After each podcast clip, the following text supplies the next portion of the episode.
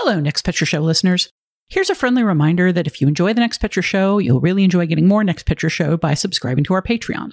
You can unlock ad free versions of the podcast for $3 a month and get bonus episodes on current TV, movies that we don't cover on the podcast, and other topics for $5 a month. We're currently planning a bonus episode for the season and series wrap of Reservation Dogs, a show we've all loved from the start, and there's more to come. To subscribe to our Patreon, please visit patreon.com slash nextpictureshow. It's very difficult to keep the line between the past and the present. You believe that someone out of the past can enter and take possession of a living being? We may be through with the past, but the past is not through with us. Welcome to the Next Picture Show, a movie of the week podcast devoted to a classic film and how it shaped our thoughts on a recent release.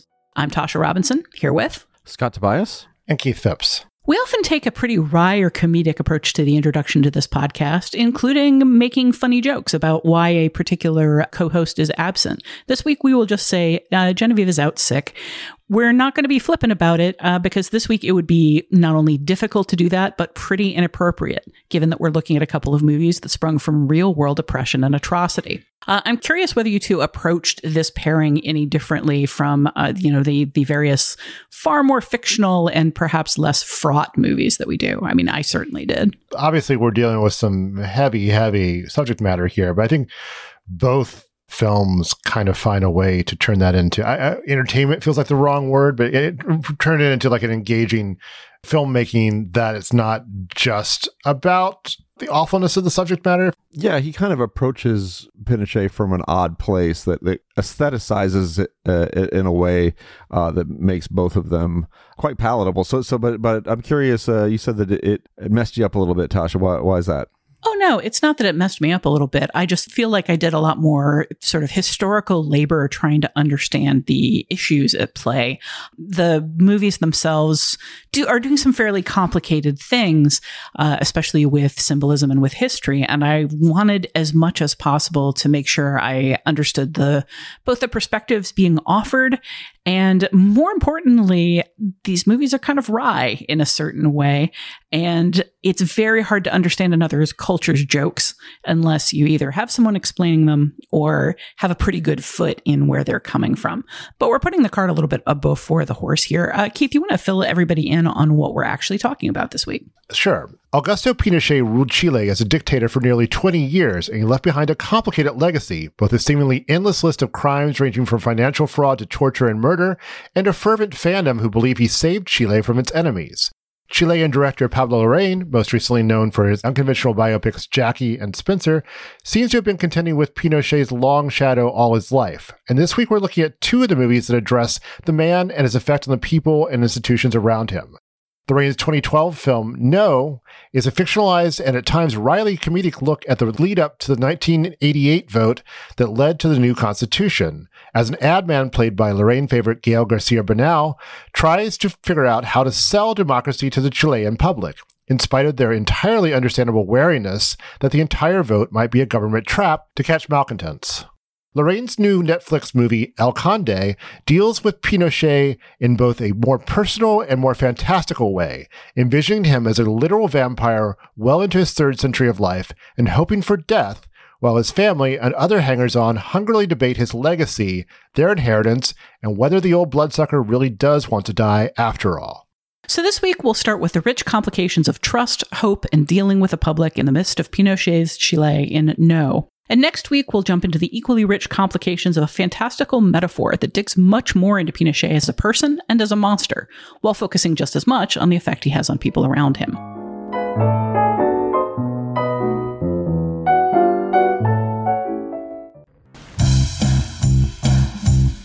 El presidente igual, dejémonos de hueva. Basta, hay que ser más creativos, carajo. Hay que darle la vuelta a esto. A mí la democracia me parece entretenida. Producto alegre si tú lo planteas así. Estamos utilizando un lenguaje publicitario, pero armando un concepto político detrás. Porque sin la dictadura la alegría va a llegar. ¿Qué chucha hace un mimo en medio de mi película? Early in Pablo Larraín's No, a smugly cynical government representative tells a boardroom full of his counterparts exactly how they're going to manipulate the Chilean public into voting against their own freedom and self determination and keep ruthless military dictator Augusto Pinochet in power. The answer, he says, is to convince them to focus on the growth of the economy under Pinochet and imagine the possibilities it might bring them and the threat of socialism taking over the country if their beloved general doesn't protect them. Instead of socialism, the man says, the government will promise them a system where anyone could become rich. Careful, he reminds them, not everyone, anyone. You can't lose when everyone is betting on being that anyone.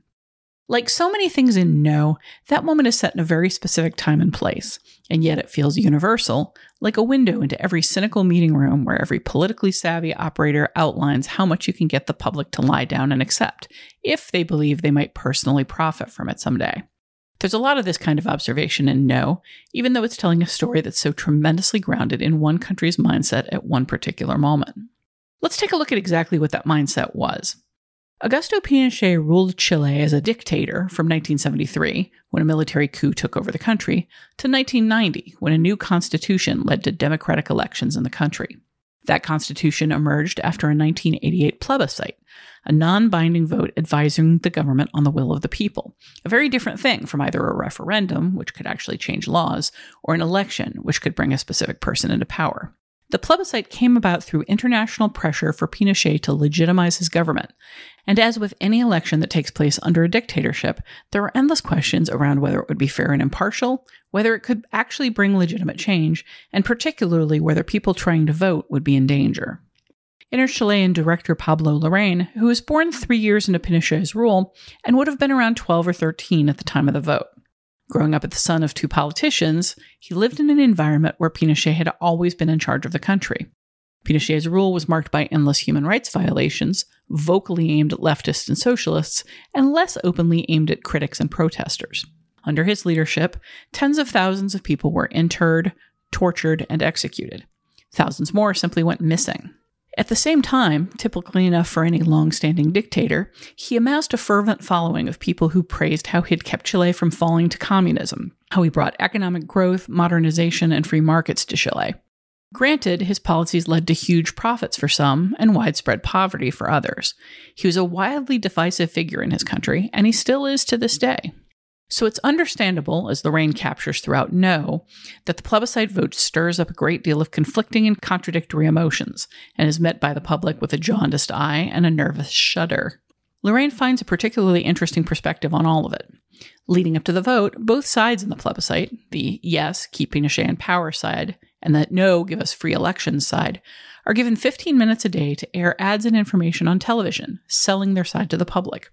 The yes for Pinochet side sells him as the doting, paternal, protective father of the nation, appealing to the country's patriotism and conservatism. The no side that gives the movie its title, well, they aren't decided on how to approach the issue. Many of the reported 17 different political groups that fall under the no banner have differing opinions and agendas, and many of them want to air ads highlighting Pinochet's history of murder and brutality and the poverty and inequality plaguing the nation ad man Rene Saavedra, tapped to run the No TV campaign, has a different idea in mind. He wants to bring the most modern advertising techniques possible to bear and sell his people on hope, freedom, and positivity. It helps to keep in mind while watching No that the ad campaign, as strange and fanciful as it might seem now, is archival footage from the actual 1988 campaign. Larraín is certainly condensing and simplifying history and perspective, as historical pictures inevitably do, but he's doing it to frame where that ad campaign came from and explain why it was so successful. Not necessarily as much of a focal point in the triumph of the no vote as the movie might make it seem, but certainly representative of the different strains of political thought and marketing thought of the time. But while the ad campaign and Rene's experience as someone caught in the thick of the debate gets the central attention and No, what the movie is really revealing is the complexity of the situation at hand. How do you fight an entrenched power that can censor its critics and that so thoroughly compromise the media that nobody is likely to trust what they see or hear on TV? How do you motivate a voting public that's turned cynical, sour, and paranoid and doesn't think their votes really matter or have any power to enact change? How do you get a squabbling party with endless different agendas to work together against a common threat? And above all, how does someone like Rene, who's noticeably quiet, withdrawn, and averse to confrontation, find the courage to step up and take a stand, given how dangerous that could be for him? Strangely enough, while everything about No is focused on this one vote in this one country decades back, it feels like it's speaking to us directly today, and every country dealing with the threat of authoritarianism, with entrenched and corrupt powers, and with a strained and overstretched media. Watching No, we're watching history. We're also watching our own future.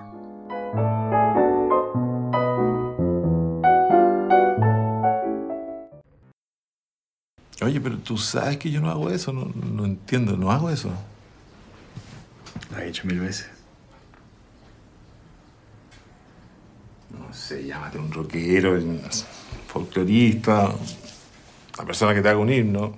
No. Bueno, yo quiero un jingle. Sin arte, sin folclore, sin pop, sin rock. Jingle. So let's start with the look of this film. Um, Pablo Larraín incorporated a lot of like real archival footage from the actual No ad campaign and uh, from from news events in Chile, from uh, the police beating protesters and so forth. So he ended up shooting the entire film on effectively the uh, the equivalent of like TV newsreel stock. So the whole film kind of has this grainy, like TV news of the 1980s look to it, which I took at face value until I started reading about the production of this movie. You know, I'm, I'm i guess I'm just used to watching uh, 80s films like on VHS tapes uh, from from rentals, and it just did not occur to me to wonder at how kind of like rough and fuzzy and, and granulated this movie looks.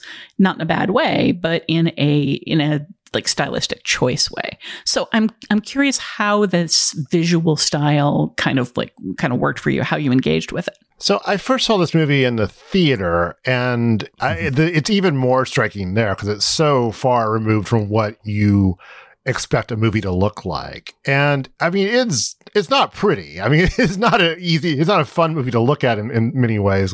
It's kind of almost like you're watching a home home movie in times, but it is very much sort of you know 80s videotape stock. But I think it's a smart choice. I actually I, I ended up I, I, I, liked it. And I thought he did, you know, he's making makes a virtue of, of the portability and the handheld uh, elements to it too. And I think there's some fun playing with it too. Like you know, he they just kind of lean into the way some of the uh, some of the light just blows out the the frame and and and uh, uh, you know, the focus is not always that sharp and, and or takes a moment to come into focus. I mean, I I, I thought it was a I thought it was a choice that, that paid off, even if it's not necessarily easy on the eyes at times. Yeah, I would have wanted to see this. I, I, I, confession here, I did not see this until now. Uh, even though uh, it had obviously a, a, a big rep at the time, uh, made many lists, and to my shame, I did not catch it. Even though I've seen plenty of Larraín films since, and I kind of weirdly regret not being able to see it on the big screen, just to kind of get the effect of how bad it looks. I guess uh, how mm. deliberately uh, crummy it looks, as I would think that that um, you know the time this would have been released, we're st- we're still seeing things were on film, right? I mean, this would still be.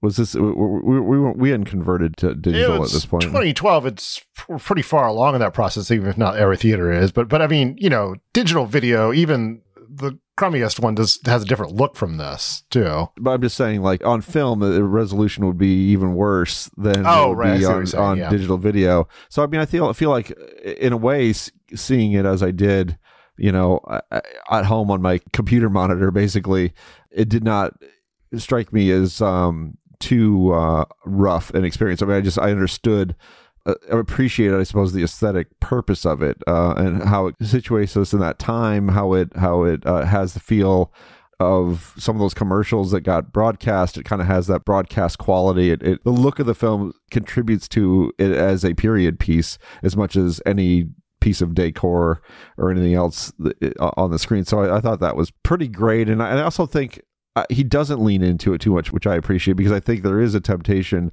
that if you're shooting in this style, you know, and you're making this radical decision that you're really going to like, as you say, lean into it. But he doesn't do it. It reminds me a little bit of uh, Computer Chess, the the, mm-hmm. the Andrew Bujalski film that was also shot using this even more ancient uh, video equipment.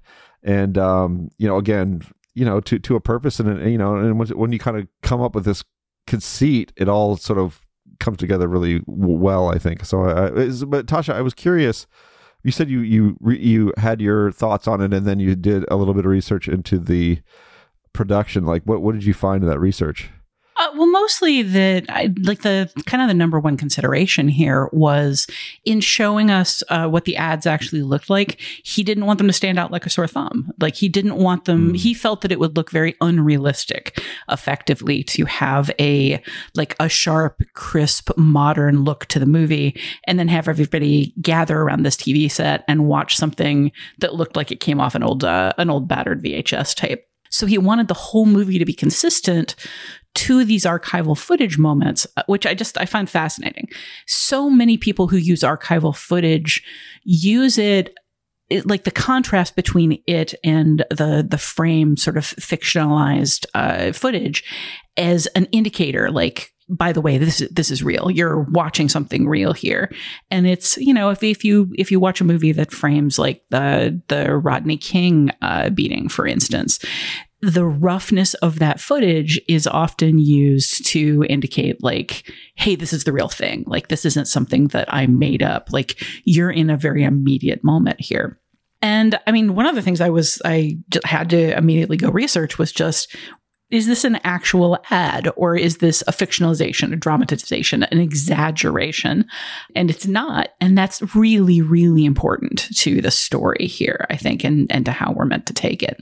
But you said that you don't feel he leans into the aesthetic. I, I really think he does. I, I just noticed very early on how much handheld uh, camera there is in mm. this, how much the camera, like, it's not steady cam, you know, it, it bobs and, and weaves and Maybe moves around. Distracting? Did, I didn't I, think, I think we're just, I think we're just using the, the term differently. I think you mean, you're saying he doesn't do it in a gimmicky way, whereas I think Tasha and I are saying it doesn't feel like experimental. It just seems like right. he's got, he has a, he has kind of this idea of, uh, of the way he wants the film to look and maybe the handheld part of it is the handheld is kind of part of that but it doesn't like it, he doesn't try to muck it up any more than that. I mean, like like something like yeah, there's no like tracking marks, right? Or, I mean, or, or, or yeah. even what even what Soderbergh did with Full Frontal, which which was much more of like, okay, I've got this incredibly limited camera, so I'm just gonna like show off how limited it is. I'm not going to even try to make it look like a regular film. And uh, and here it's more just like I have this conceit that I'm going to apply in a very consistent way throughout the whole movie. And that's why Full Frontal is Steven Soderbergh's most beloved and successful film. And memorable. yeah, like you make a really like good point. you make a really good point, Keith, that, uh, you know, th- this isn't like VHS 85. Like there, there aren't tracking or static on the corners or scratch lines or anything like that.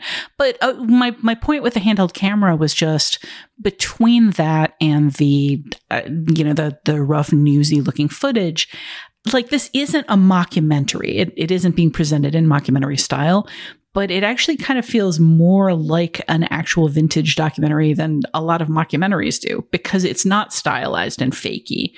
It just it does kind of have that feeling at times of somebody with a news camera following Rene around, like capturing the moment. There's a lot of a room full of people and somebody starts talking and the camera like zip pans in on them as if it was being captured by a documentarian in the room.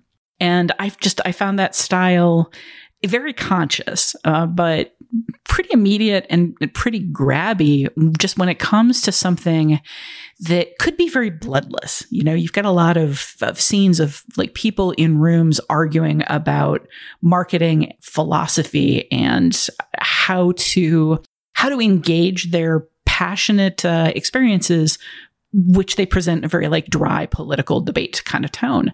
So making it so immediate in terms of like the camera work and the cinematography, I think is just a way of like adding immediacy and verisimilitude in a way I thought was pretty cool. All that said, it apparently the style hurt the movie's uh, Oscar chances. At least that was the theory. This movie was nominated for uh, Best Foreign Feature.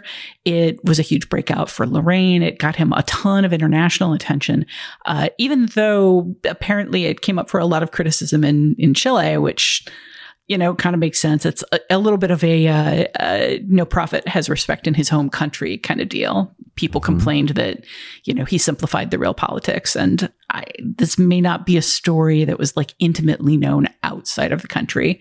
So I think as, as foreigners, maybe it's easier to approach as like an insider's look uh, to a degree that it was not as easy for insiders who had lived through this history. And he was a kid when this. I mean, when all of this was going on. I mean, he was uh, he would have been like twelve or something. He like was that. 12, but his parents were, uh, uh, yeah, as I mentioned in the keynote, uh, he was 12, but his parents were politicians. I suspect, even though I haven't read anything direct from him in interviews about that, at least as of yet. I'm going to keep digging because I found this story fascinating. I, I strongly suspect it was just in his home and was like a very uh, prominent part of the environment he was growing up in, more so than you would maybe suspect from the average 12 year old in terms of like political awareness. So, Tasha, let me ask you this: two two questions. One, is this the first time you've seen No? And and also, what did you think of No? Yes, it is. And man, I I don't know if I am glad I didn't see it in a theater or not. I paused this movie so many times to just take in things. This there's so many layers. There's so much going on. And there were so many moments where I thought, I don't feel like I have the context to properly understand what he's doing.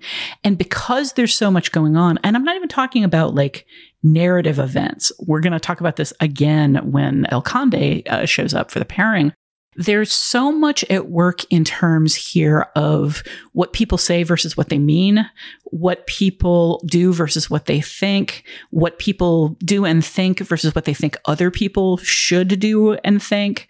It's just, it's a lot. It's, this is maybe one of the most conceptually dense movies I've ever encountered that isn't Charlie Kaufman being arch and silly. Hmm. And and not silly. I know. I mean, he he takes his stuff very very seriously, but just in terms of things to unpack, I just felt like every scene was either a political or personal education in some ways. I I think this movie is fascinating, but I also think if I'd watched it in a theater, I would have come out maybe like reeling from that final scene and not thinking nearly as much about the rich dynamics of the earlier scenes. And because I kept stopping, doing some research and then coming back to it, not the best way to experience a movie. I don't I advise it. say. But still, I mean, I created my own pop up video experience. um, but just still really useful in terms of unpacking uh, just a movie that is so full of ideas. I really enjoyed No a lot. I, I think it's fascinating. Yeah, I, I had kind of the same experience. I mean, because this was my first go with it as well, and I, I was kind of blown away. I, you know, and I've liked the Larraín films that I've seen pretty consistently, but I I think, I think, and I'm, of course, we'll get to him in a bit here, but I think Ren- Rene is such an interesting lead character. His eh, because of what interests him and how it contrasts so sharply with the what's at stake and what what is being like just the, the idea of approaching something of such incredible historic and national import being considered by someone who thinks about it as a product and thinks about selling things and, and, and really has a different idea of what all of this means than than the people who are really behind the campaign for for no who are who are so engaged in, in the atrocities of under uh, Pinochet under so engaged in activism and in, you know and of course that's not the approach that Rene wants to take at all in terms of in terms of trying to you know sell uh no to to uh to others. I so I find, find that I think that I think the angle into this story and this happens too with El Conde as well like the like like conceptually this film is very smart. In fact just in, in endlessly fascinating in ter- terms of also just like the advertising aesthetics and how how, things get get sold. And and uh it's yeah it's a really really good movie. Yeah, and, and like from from the from the start too, where you see, you know, he's pitching what's the phrase he uses for every pitch? It's like this is consistent with contemporary social context or something like that. And, and, and Chile is looking to its future. Uh, yeah, right, right. And and then you see these ads like you, you we're we're all we were all um, alive uh, during when we're watching TV ads during this time. It's like such a trip back to that aesthetic, to that like sort of Pepsi, you know, or whatever. They all kind of had that same kind of look to it, that sort of glossy, just the way that people are, are, are lighted and the somewhat random assemblage of images. Because I, I, I love early on when they the running gag where someone points out why is there a mime in this? And then he slips a mime into every single ad that we see almost. But you know I, it's, a, it's an example of how this funny this film is you know it's funny. I mean it, it is it is you know the weightiest matters possible in terms of, of politics but uh uh but it really you know watching it from this perspective it, it it's it's it can be quite entertaining as well I, we're going to dig into Rene, as you mentioned, but something else that you kind of uh, glided across that I, I want to dive into a little bit more, Scott, because uh, I don't have an answer for this one. I'm just curious where you see the Pablo Larraín of Jackie and Spencer in this movie. Like, I have not, I still have not seen Spencer. Uh, I've read a lot about it and like I've seen clips from it, so I, I at least know something about the aesthetic. It's of a piece and with Jackie. Movie, yeah, yeah, that movie oh, and Jackie are both just could not be more stylistically different from this in terms of the glossiness and the the approach and the kind of uh, maybe maybe there's something in all three of them in terms of the way they emotionally like get physically close to the protagonist in order to get emotionally close to the protagonist. Yeah, that part is for sure a connection with those two movies is is the the closeness. I mean, just literally a lot of close-ups. You're also dealing with a lot of behind the scenes you know speculation basically a lot of a lot of things i mean you know i mean i guess jackie jackie's day was a, a, a fairly public day but even there, then you get some private moments and uh, and then you get a sense of of a lot a lot of behind the scenes machinations that larraín kind of frees himself to a degree to kind of speculate on. So there's that, and I, I, just think I think the intimacy, the focus on on the intense focus on one character. I mean, I think you know, No gets a little bit go, goes a little bit more outside the scope than Jackie and Spencer. Jackie and Spencer are just really wholly focused on the experiences of their protagonists, and this is there's a you get a you get away from Rene a little bit in this movie. You get mm-hmm. you do mm-hmm. get you get the other side, and you know you, you get uh, a little. You bit You follow his boss to context, the Yes campaign too, which is oh god that see that part is so great too. Um, and they could have just switched places just as easily.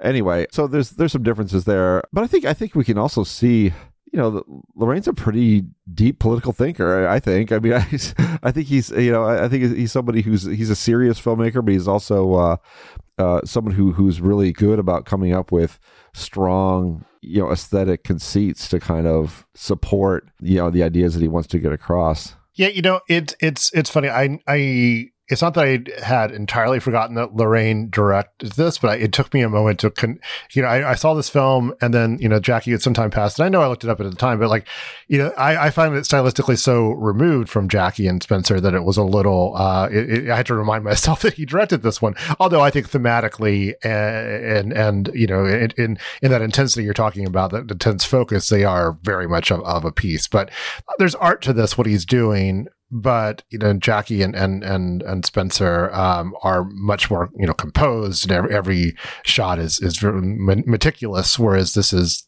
quite the opposite. Yeah, it, I guess thinking about it, both the the two films we're discussing in this pairing and Jackie and Spencer, and possibly this is true of films of his that I haven't seen, maybe aren't so much engaged with the central famous political figure as the people around them. It's something that I find myself thinking about a lot around El Conde, and here it's much more definitionally true. Like we're not spending much time with with Pinochet himself or mm. what he thinks or what he does. We're we're looking at kind of the the cloud of people that he leaves in his wake, the political system that exists to support him, the political system that's been impacted by him and is pushing forward against him.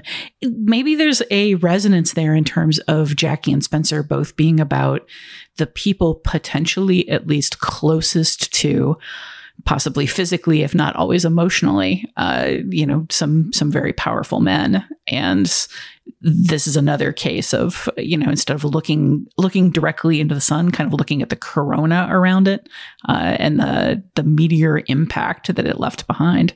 But we mentioned that we were going to get to Rene, and I, I, I definitely want to dig into this because I, man, I really spent a lot of this movie questioning what does this man really believe, or why is he really doing this?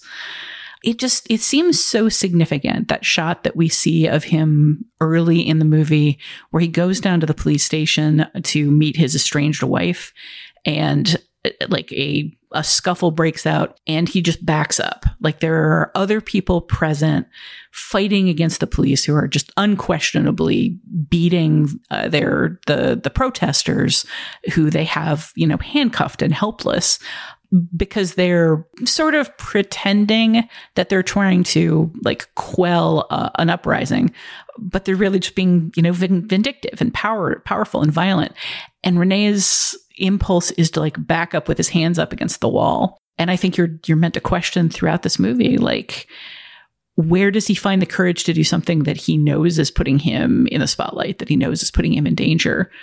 Or does he accept that that's true? Does he, you know, is, is he just doing the thing that he does and that he does well? I don't know. What, what do you uh, make of Rene as a character? See, I, I, I was reading uh, Manohla Dargis's review of no, and I have to quote her on him because I think it's just I think it's so good. I don't know if I think maybe we can build on it, but it can't be topped. But this is what she has to say about Rene. As an advertising whiz, he embodies a consumer society in which everything, democracy, freedom, and itself, is for sale. Rene helps the no activists wage war against one type of dictatorship, but an argument can be made that he represents another kind of tyranny, one in which freedom is reduced to freedom of consumer choice pretty damn good. I gotta say, I think that's a pretty good read on who he who he is, which is interesting. I mean, like he, uh, to the extent that he is, you know, an, an ideologue, it is for it has to do with capitalism, with with buying and selling, with with ads, with with what his job is. I mean, that's what what makes his approach to this subject so potent is because is because he can step away from any passion he might have about you know the atrocities of uh, this dictatorship and try to understand what he can sell people on. What about democracy and, and freedom and what what about the no campaign as a product? You know, and, and I think that's a that's such a unique vantage that he has and and, and, it, and it gives the no campaign a, a direction that it wouldn't have had otherwise. Uh, yeah, and understanding that people get people kind of tune out. There's sort of a you know atrocity overload at a certain point. Even even even if it's your own country they're talking about, you can you can kind of uh, ignore it. And I think another another thing I liked about this film is how it captured you know the, the people who were suffering were were suffering horribly, but for a lot of people in the country, they weren't touched by that directly, and they were worried about giving up their own sort of stability and, and comfort and you know, no, I don't think anyone would want to admit this out loud, but how they benefited from from the Pinochet dictatorship, even if it's the expense of, of their own ideals and morals. So to, to push past that in some way, uh, to this, to present democracy as a superior product is is quite the challenge. Yeah, but then uh, the the point of the movie where Rene just outright says, like, mm, yeah, that's all true, but you're not going to sell people on it. Mm-hmm. You know, uh, yes, people are, are in poverty. Yes, people are suffering, but people don't want to hear that. It's like he's in direct opposition uh, to the the man we see in the boardroom, telling everybody that you know what they're selling is the fantasy that anybody can become rich, which just sounds really familiar. The whole idea of we're going to find a, a palatable way to market freedom and and choice and democracy in a way that people will actually vote for it is it's a terrifyingly cynical idea that is all, at the same time almost funny. It's so dark, and yet it's it's presented here in just like an eminently practical. Of course, this is this this is the truth kind of way. Like of course people don't care about you know your brother who disappeared into a black cell and was probably tortured to death what they care about is this unnamed person frolicking through a field in like a, a gauzy music backed uh, scene that does not attach to anything and has a jingle associated with it like that's just a very hard message to hear, I think. And one of the things I really like about No, I think, is that it's aware just how hard a message that is to hear. And it's it's also telling you, uh, nonetheless, it, it doesn't matter. It's true. And we have historical proof.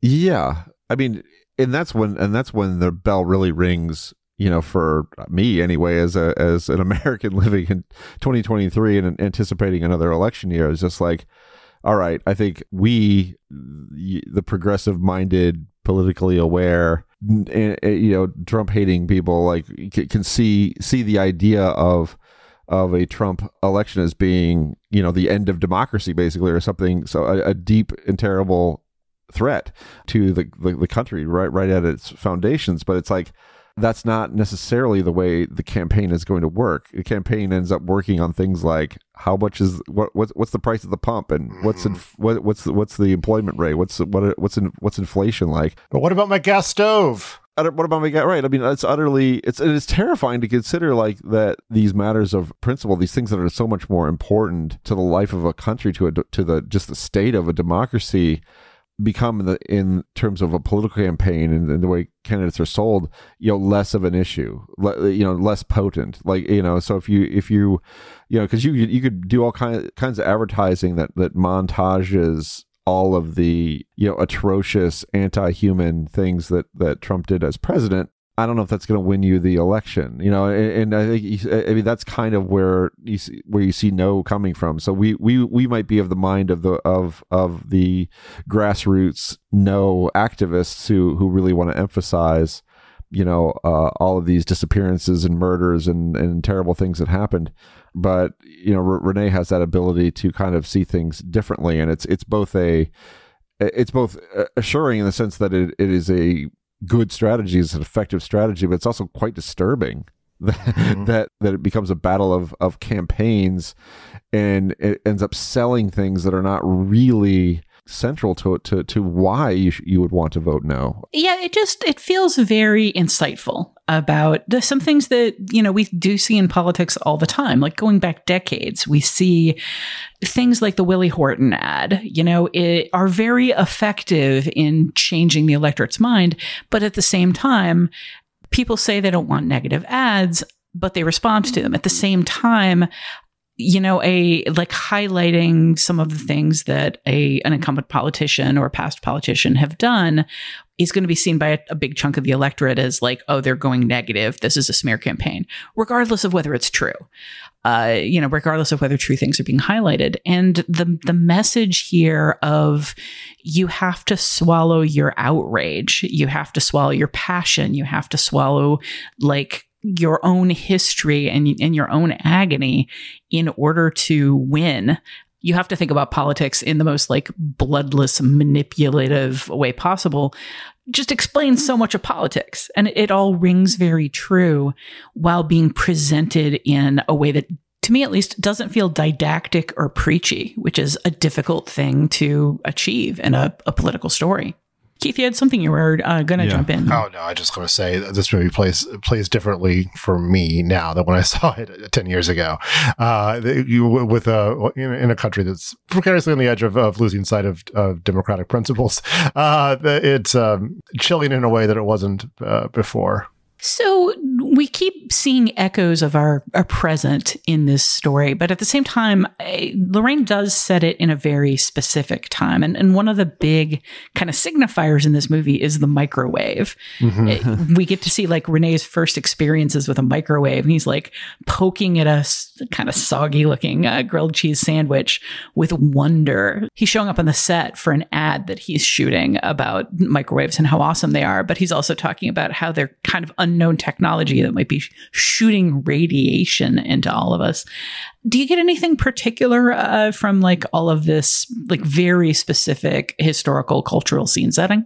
I just took it as the film needing to show Rene doing his job and how his job and the things he's fascinated by, the the problems that he's trying to solve or work his mind around, are all the same type of thing to him in terms of just you know the microwave you know uh, the soda you know this the the no campaign they're all they're all campaigns. They're all things that he has they're all problems that he has to solve. And and, and i think that he get, gets a weird fulfillment out of out of that. I mean it's all you know like like he, like it's a puzzle for him that that he get kind of like okay i can try to unlock what the the uh, the essence of this thing and and uh, present it to the people in a way that you know is gonna gonna get the most buyers. But he's gonna but uh, you know so i think you need that in the movie. You, you need those those other you need to see him doing other selling other products in this movie to realize that he is appro- taking the same approach to uh, the no campaign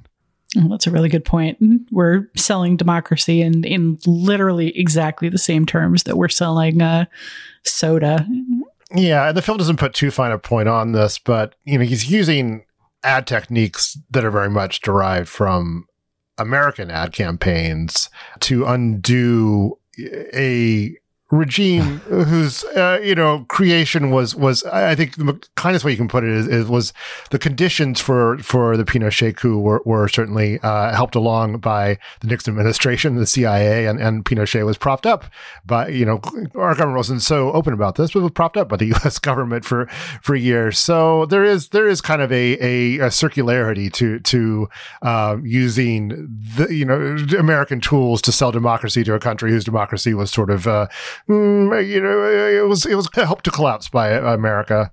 And what what about this, Keith? Because like I, one thing I was kind of thinking of too, given the time period, it was just this this idea of uh, of the Soviet Union being kind of bust up by the power of consumerism. You know what I mean? Of just like mm-hmm. blue jeans and and you know of, of kind of of of stoking people's interest in the freedom of you know consumer choice as as uh Dargis puts it you know just kind of you know I, and maybe that was kind of an influence too of just like the you know just the idea of of giving people access to this very this product that is going to make them happy.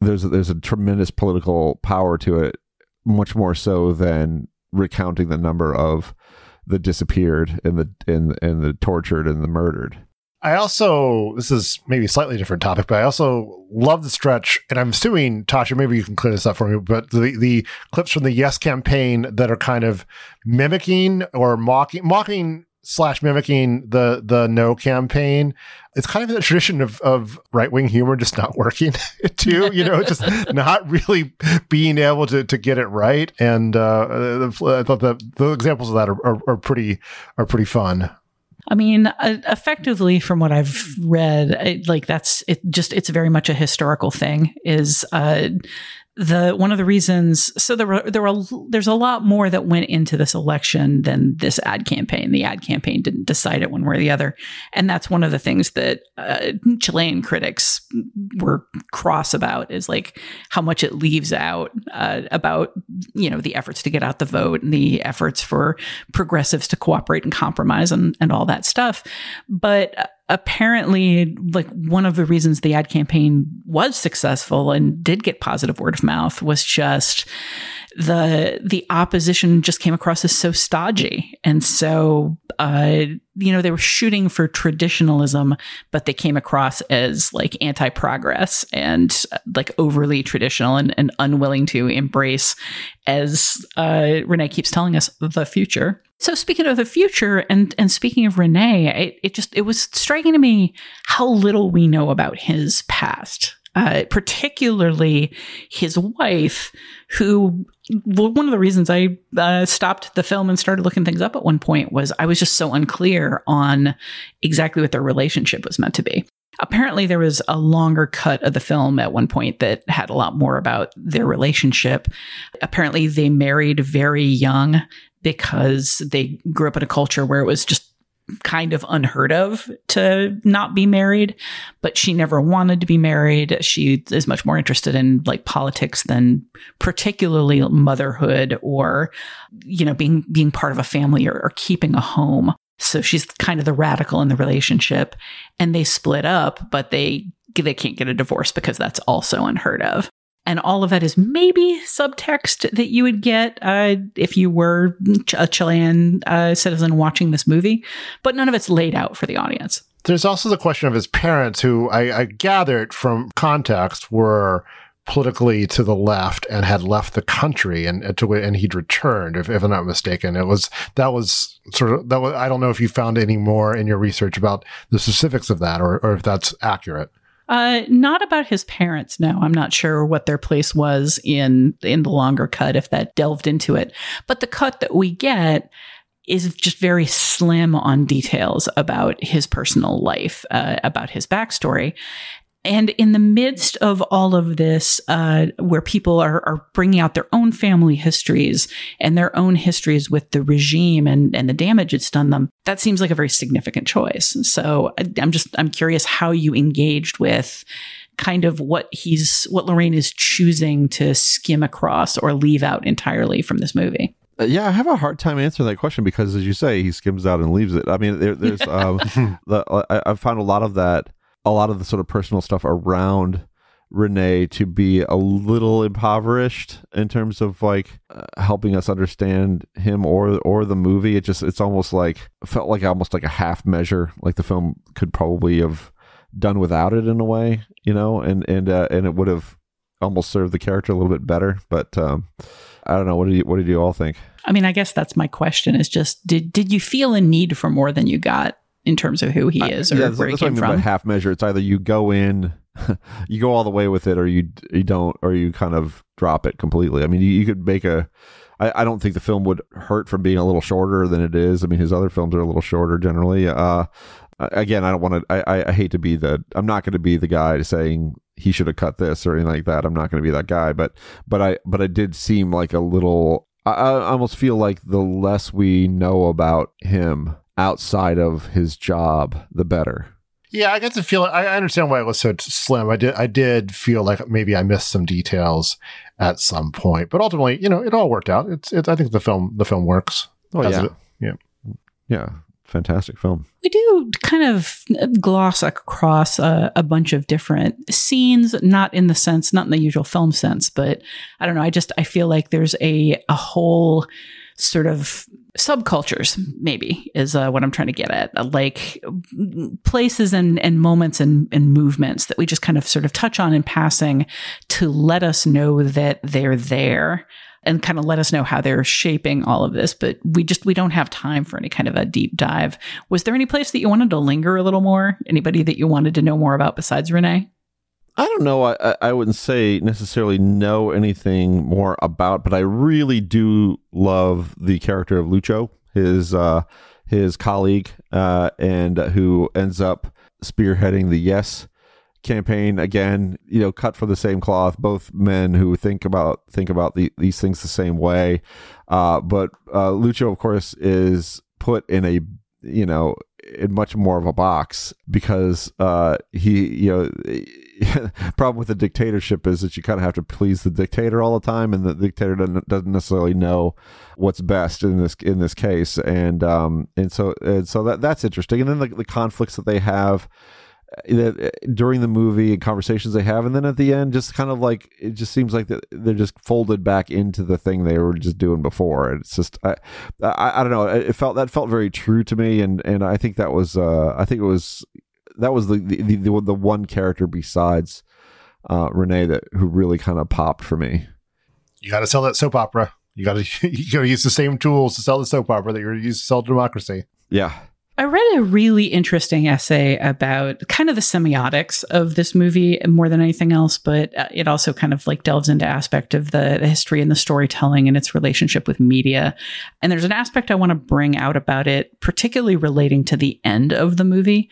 But before we get into it, and it maybe colors your view, uh, I'd be very curious for your thoughts on the the exact place where the movie ends. Yeah, I mean, I think it's a little bit of more insight into that character. Uh, I it almost feels like he played his part and was ready to go back to what he was doing before, and, and or if you want to put it even more in terms of the business, like this contract was up, it was time to move back mm-hmm. to another product.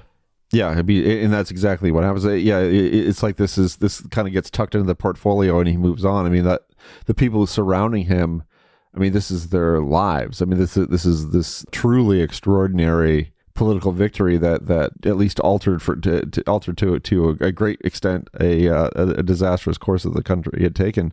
You know, but that's not his fight, really. it, it, that's not the way he thinks about it. So At the same time, I, I, I. I don't get the feeling he doesn't care, but I also feel like he feels like he has nothing else to contribute. Uh, he's done his part at this point.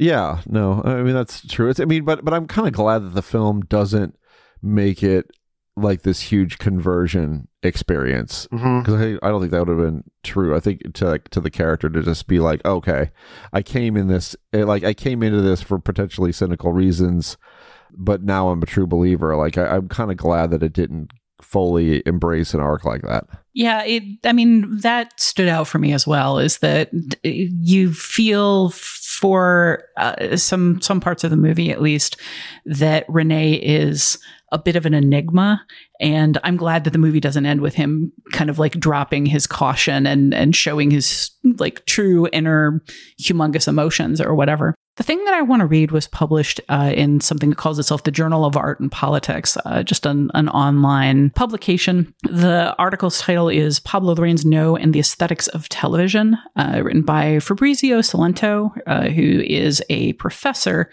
I was just really struck by the end of this.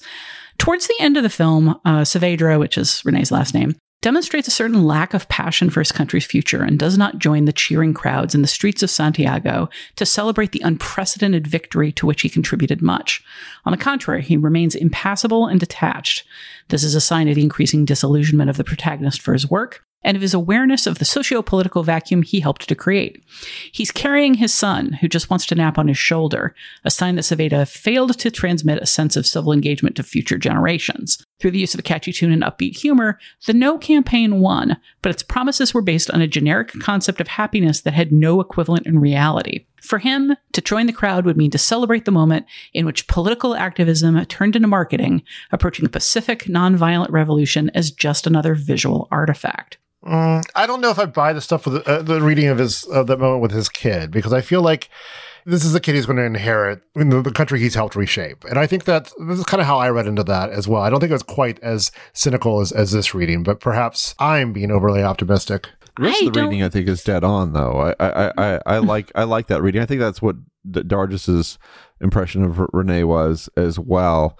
And I, and again, it, you know, again, it causes me to reflect on our current situation here. It's just like, are we really going to go into this next election year with a campaign that is a form of marketing is is doing what Rene might do is kind of reaching people in a way that might be most effective but isn't actually touching on what's real and what's really important and what everyone you know civically should be aware of and alarmed by and engaged with. Like that's a pretty because that that opens up all kinds of potential for for tyranny down the line because if you if if if it's just about who's going to bring you the most happiness or whatever. It's just about uh, you know finding some sort of marketing angle you know of one kind or another to appeal to people you're actually missing out on the important stuff and just kind of focusing on a lot of bullshit That said, I like while I really like that piece and the the thoughtfulness of the conclusion it comes to, it, it felt a little like an overreach to me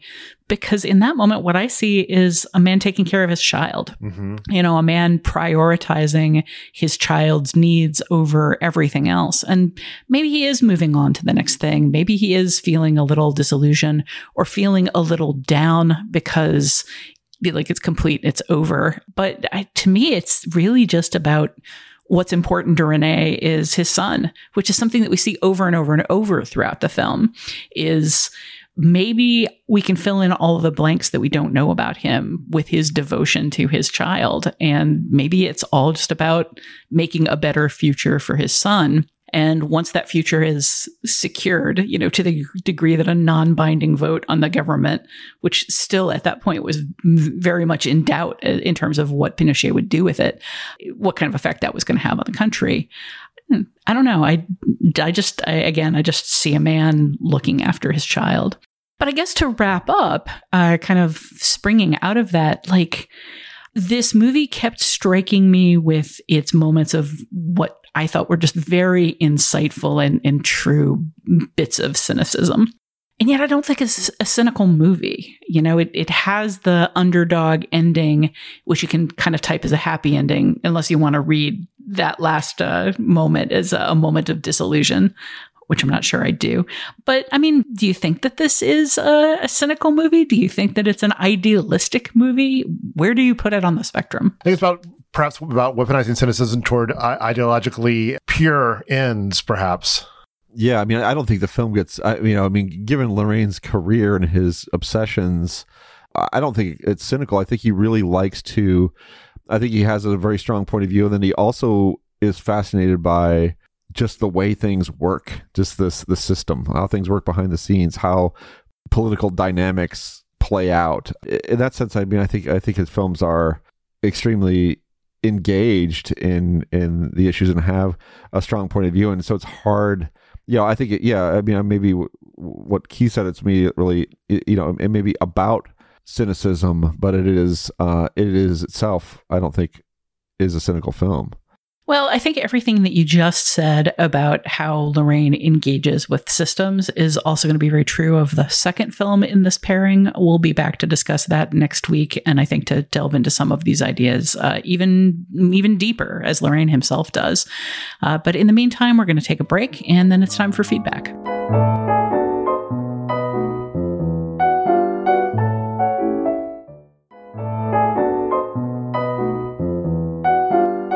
It's time for feedback. But before we get to it, we want to shout out Filmspotting, the Next Picture Show's mothership podcast, hosted by Adam Kempenaar and Josh Larsen. As we record this, Adam and Josh just wrapped their fall film preview and gave us episodes on Risky Business's 40th anniversary and Midnight Run's 35th, which may be the first movie anniversary I've heard in decades that doesn't make me feel just impossibly old. Has it really been only 35 years since Midnight Run? Only 35. Oh, no, that's making me feel old. I mean, goddamn, but uh, risky business at 40 come on no I, for somehow risky business at 40 uh, just seems mu- like a much much more horrifying number than midnight run at 35 i don't know hmm. i mean i guess i do remember one come one coming out of five years before the other but like i don't know like uh, that's that's a little tough 35 i mean nice films though right and a lot of fun to i, I like both those films a lot yeah I, I got a chance to write about I, I don't know where it was for, maybe for the Guardian or something. But I, I think I wrote uh, maybe a 30th anniversary piece on on Midnight Run when it was appropriate. Uh, so and oh my gosh, I had so much fun. And every single time I have chorizo and eggs, which is kind of common. There's a place I I, I, I that is I get a chorizo skillet, and uh, I cannot help but think of uh, Charles Grodin talking about chorizo and eggs. So cheers to that. It's front of the podcast, Alan Sepinwall's favorite film too. It surely is. When are we going to have Alan in here? Maybe we should. Yeah. yeah. If we, we, if we, ever do Midnight Runner Diggstown, we'll, we'll get him in here. Well, maybe we should start doing uh, anniversary shows, uh, but not right now. Instead, right now, we're going to have a little feedback. We have a uh, throwback letter from Paul in Houston taking me to task for griping about the animal afterlife in Guardians of the Galaxy 3. Uh, Scott, given how much you love it when people take me to task, um, can you read this one for us? Oh, absolutely. Paul, buddy. Welcome aboard. uh, so Paul Paul writes, I'm going to well actually Tasha uh, by noting that we have seen three versions of the afterlife in the MCU: the ancestral planes, three versions in Black Panther, the duat in Moon Knight, and Valhalla in Thor: Love and Thunder. Man, oh man! As such, uh, Gunn is hardly going into uncharted MCU territory with Rocket and Lylla. For the rocket flashback sequences being separate pieces, that makes no sense in terms of plotting. But as a way to distribute the emotional impact of the revelations, I can't fault Gunn for letting me have recovery time between each new scene. Tasha, come on now. I, I, I, I've been well I actually say I have nothing quite to contribute thoroughly. to this. All right, yeah, you feel owned here. no, I feel completely unowned. Um, here is my thing. If we if we want to to dig into it, uh, first of all, I I think accusing the MCU of consistency is not necessarily something that I would do. Uh, but I mean, looking at these three examples, the duat in Moon Knight is a great big question for me because we have no idea how much of Moon Knight is either really canon or really real, given how much of that show is about the inside of a mentally ill character's head and a lot of like very subjective things going on inside of it. The ancestral oh, you planes Moon are Knight. I'm so proud of you. I'm absolutely blown away. I'm, I'm blown away that we have we have two people here, Paul and Tasha, who have watched all of Moon Knight. Uh, has Paul watched all of it? We don't know. Yeah.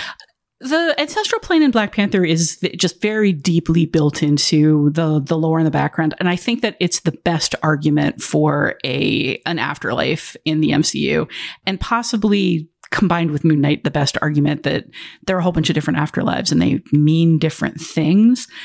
Valhalla, I just don't know if I buy as an example of anything because it's they they veered off into that weird area of yeah, these are gods, but we don't mean gods, we mean aliens, and the aliens believe certain things happen when you die. I like I I don't I don't know that it's true. I don't know that it's meaningful. I certainly don't know if it's consistent with what what cheesed me off a little bit about the animal afterlife in Guardians is that it's so vague. Like all three of these examples, especially the duat, are very complicated like rich ideas either built out of mythology or a folklore you know they're they're meaningful. They're grounded in the reality of like human belief and history. The animal afterlife in guardians is a, a glowing place where somebody gets to hang out with his dead bestie entirely for emotional reasons. And i just i just don't buy it. I i don't buy it as an emotional beat. I don't buy it as an inherent and interesting part of mcu lore However, I have been argued down that uh, who knows, maybe Rocket's just having a near death hallucination, and I'm fine with that. Damn. Come on, I'm guys! You're Tasha. deeply invested in the in the MCU and its consistency and veracity. Let's hear the big arguments. I'm I sure salute you. I, I mean, I, I one thing I've admired about the MCU is how much it mir- mirrors the Marvel comics universe, including having about 18 different working mythologies uh, that that all to contradict one another, but they just seem to like live side by side. And I think I'm just going to accept that there are many different afterlives, uh, and that's fine. Or maybe everyone's hallucinating. Uh, maybe it's all like a near death experience. I just I feel like Paul was sitting at a table marked uh, the animal afterlife fits into the MCU. Changed my mind, and I pulled up a chair and sat right down. And you guys are just, oh dear God, stay away from those two. I think the correct answer should be, uh, Paul, you're correct, and we'll send you your no prize. Uh, I've got a no envelope right here for us to ship that out with. We always appreciate when our listeners share their thoughts and their recommendations. If you feel so inclined, we can feature your response on a future episode. To reach us, you can leave a short voicemail at 773 234 9730 or email us at comments at nextpictureshow.net. That's it for this episode of The Next Picture Show. In our next episode, we'll talk about El Conde, which gives Pinochet himself a lot more agency and centrality than No does. Sort of. I mean, it also turns him into an ancient cranky vampire who lives on hearts, which he mulches in blenders. We'll get into all of that next week. For ad-free versions of the podcast and extra content, find us on Patreon at patreon.com slash nextpictureshow.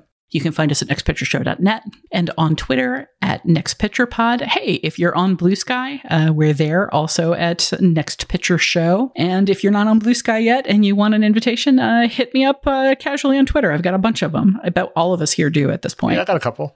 I have like 13 of them. So please hit me up. I just I want to get rid of them. yeah, just poke us. I mean, they, they keep generating.